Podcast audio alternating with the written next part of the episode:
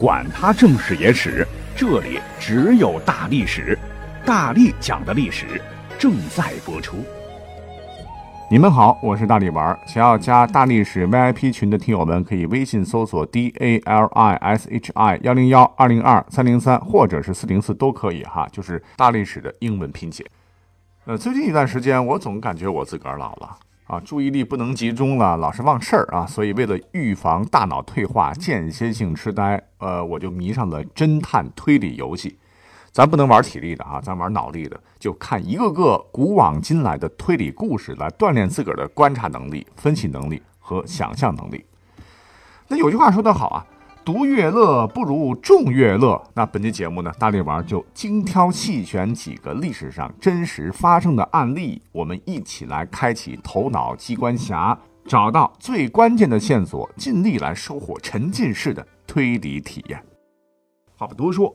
马上开始，我们第一个推理故事的发生在唐朝武则天时期，这便是震惊全国的张楚金水洗冤案。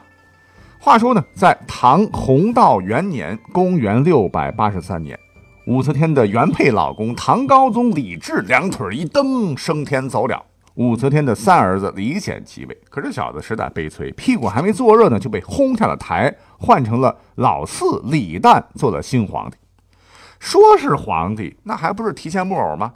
赢武者就是武则天，他以太后的身份，更加肆无忌惮的临朝，独霸朝纲，加紧了篡权称帝、颠覆李唐的阴谋之路。试看今日之狱中，竟是谁家之天下？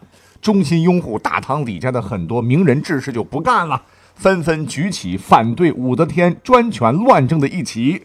啊，其中最著名的就莫过于在公元六百八十三年爆发的徐敬业扬州起兵讨武大反叛，一时间是云集响应，拥军数十万，震动朝野。所以是造钱有风险，起义需谨慎。谁能想到，几个月以后，在朝廷调集的三十万平叛大军的凌厉攻势下，徐敬业、骆宾王那一伙儿啊，PK 武则天以完败而告终。这个事儿虽然后来压下去了，可是余波荡漾。两年后的公元六百八十五年，唐垂拱元年，当时的湖州的一位副主官叫江琛，是突然向武则天进行密报，说自个儿呢。有湖州刺史，也就是自个儿顶头上司裴光的一封谋反信。这厮当年大逆不道，竟然想串通反贼徐敬业搞事情，消灭太后您呢？武则天听罢大怒啊，这还得了？马上派出御史彻查。关键是这边是雷霆之怒，而裴光呢？似乎表现的是云里雾里，很委屈。他好像压根儿不知道有这么一档子事儿似的。等到御史把信拿给他的时候，裴光仔细一瞅，哎呀，感觉血液是直冲脑门，汗珠子啪嗒啪嗒掉了。怎么回事呢？御史大人，这反信上的字，确确实实是卑职所写。得，大胆裴光！那还不从实招来？咣叽！裴光直接跪倒在地，磕头如捣蒜。不是大人，我我是被冤枉的。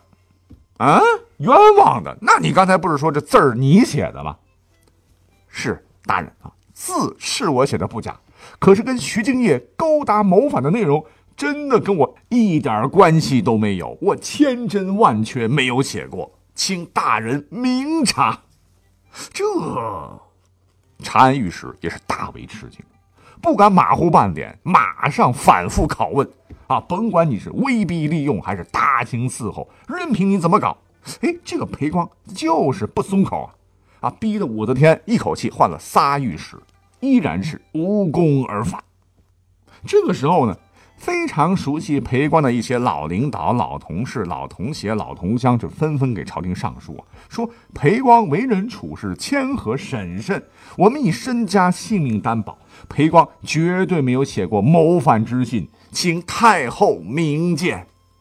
这一下搞得武则天也犯愁了，字是他写的，可是内容不是。哀家活了这么多年，还真没碰到过如此奇事，看来。得派出杀手锏啊！来人呐，宣旨，唤御史张楚金接手，速速查清此案。要说这位张楚金何人呢？乃是武则天的同乡，不仅人品好，而且多谋善断，深受武则天器重。如此要案，安排张楚金出场，那他本人也知道，一定是武则天急了，既不能放过乱党，又害怕啊随便定罪让大臣寒心，故而呢，太后才把难啃的骨头给他来啃。那这可咋整？只有继续问吧。可是呢？他也是接连审了几天，这个裴光的嘴很硬，就八个字儿：书是光书，语非光语啊！哎呀，这怎么整？而审理了几天，丝毫无进展。见多识广的张楚金也是被搅得心神不宁，一时进退维谷。那就在一个阳光明媚的大下午啊，张楚金在屋里拿着这封谋反信，来回踱步，焦躁不安，不知如何是好。可能是太劳累了，他下意识的直接躺在了床上，就想眯一会儿。哎，恰恰这时，夕阳透过窗外的树叶投射在他身上，形成了一片片明暗相间的图案。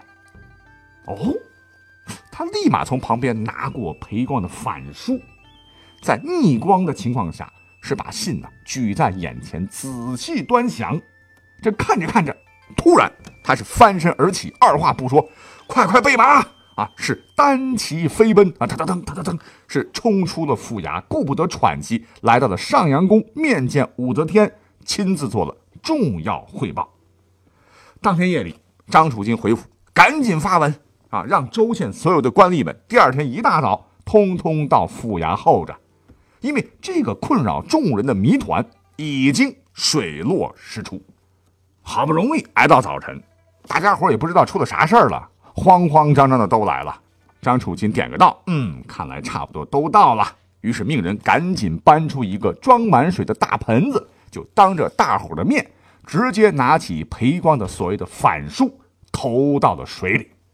请注意，这可是关键物证，只此一份。当时大家伙都惊呆了，这这张御史怕是受什么刺激了吧？哦，都大惊失色。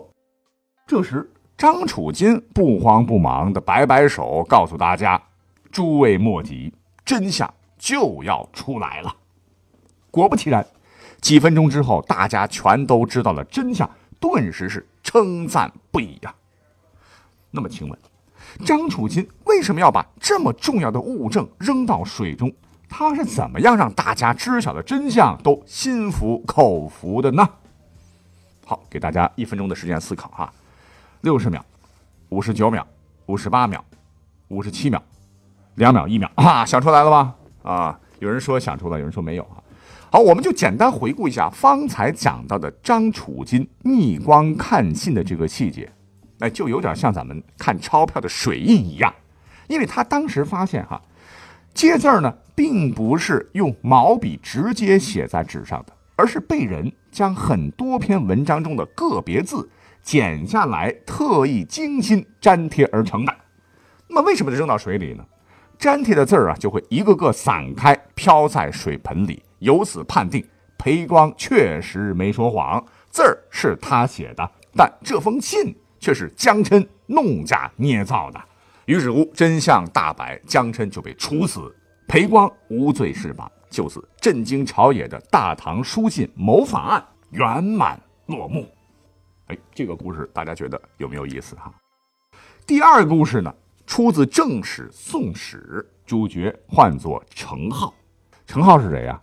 当年写下《爱莲说》的儒家大师周敦颐是他老师，他乃是宋朝著名的理学宗师。可是这个人呢，并不只是空谈仁义道德的绣花枕头啊，他不光是北宋的治世能臣，还是历史上有名的大神探，因断案如神被记载于史书当中。这个程颢呢，才学确实很好啊。历史上年纪轻轻就高中的进士，你想，古代中进士就等于考上公务员啊。他先后担任过茂县、上元县主簿啊，这个主簿这个官就类似于副县长、县长助理什么的吧，分管司法。他刚刚上任的时候，哎，就碰上了一件棘手的案子，从此踏上了神探的不归路。话说在茂县啊，有一个人他借了自个哥哥的宅子，一住就是二十多年吧。有一天呢，在宅基地附近劳作时，哎，竟然挖出了一坛义钱。什么叫义钱呢？就是陪葬的钱币啊。这老伙计日子平时过得就不富裕，真是天降横财，高兴的他跳蹦子呀。那这个时候呢，租给他宅子的老哥已经去世了啊，他侄子直接就找上门来要讨要这笔钱啊，说这坛子钱呐，是我老爹当年埋下的，那你挖出来不应该归你，应该归我才对呀。这叔叔死活不答应啊，于是呢，侄子一纸诉状将叔叔告到衙门。程浩看过状子，就问这个原告了，说：“你父亲埋这笔钱多久了呢？”大约四十年。那又问：“你叔叔租赁宅子多久了？”大约二十年。程浩也不着急，先是安排小丽从挖出的铜钱中挑出十千钱，让这个原告，也就是侄子过目，然后大声对他说：“小子，想蒙我呀？”如今官府所铸造的钱，不过五六年就流通天下，而挖出的钱是你父亲未埋前数十年所铸，皆为古钱。而世间岂有选择古钱作为义钱埋藏于地下之理？这个侄子听罢以后大惊失色，只得承认是自个儿起了贪心，所以诬告了叔叔。啊，你说的这个精彩的推理故事就这样讲完了。其实呢。我只是抛砖引玉哈，有关于程浩的推理故事，下面这个才是重点。只是提醒大家，他分析案情相当细致啊，需要我们从蛛丝马迹中寻找真相。后来随着程浩破的案挺多，政绩大大的，就升任了泽州的晋城县令。哎，就碰到了一桩离奇的案件。所谓是世界之大，无奇不有啊。当时这个县城呢，有一个唤作张百万的大财主。得疾病死了，他只有一个独苗啊，叫小张。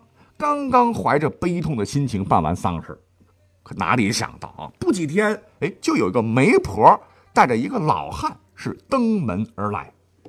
虽然是媒婆，她可不是来说亲的，而是对小张说：“孩子呀，你受苦了。这个死掉的张财主其实不是你亲爹，这个老头才是啊。”啥？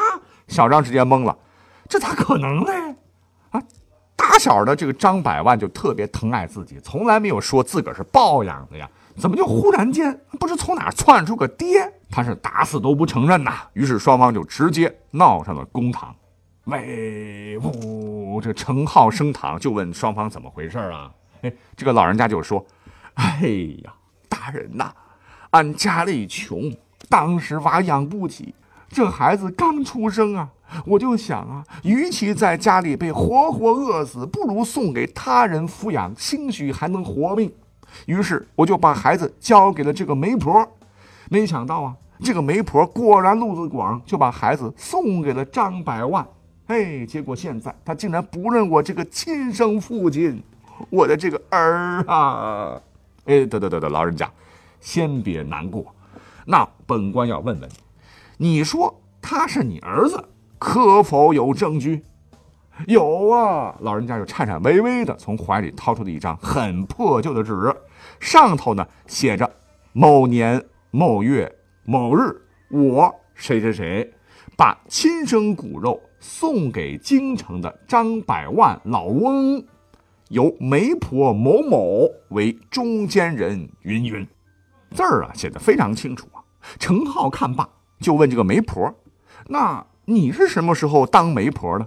今年贵庚啊？”媒婆就说了：“小民三十岁干的媒婆，今年五十八了。”老人家说的是字字属实啊！这孩子真是不孝顺呐，连亲爹都不认了。好，那小张，本官问你，你今年多大？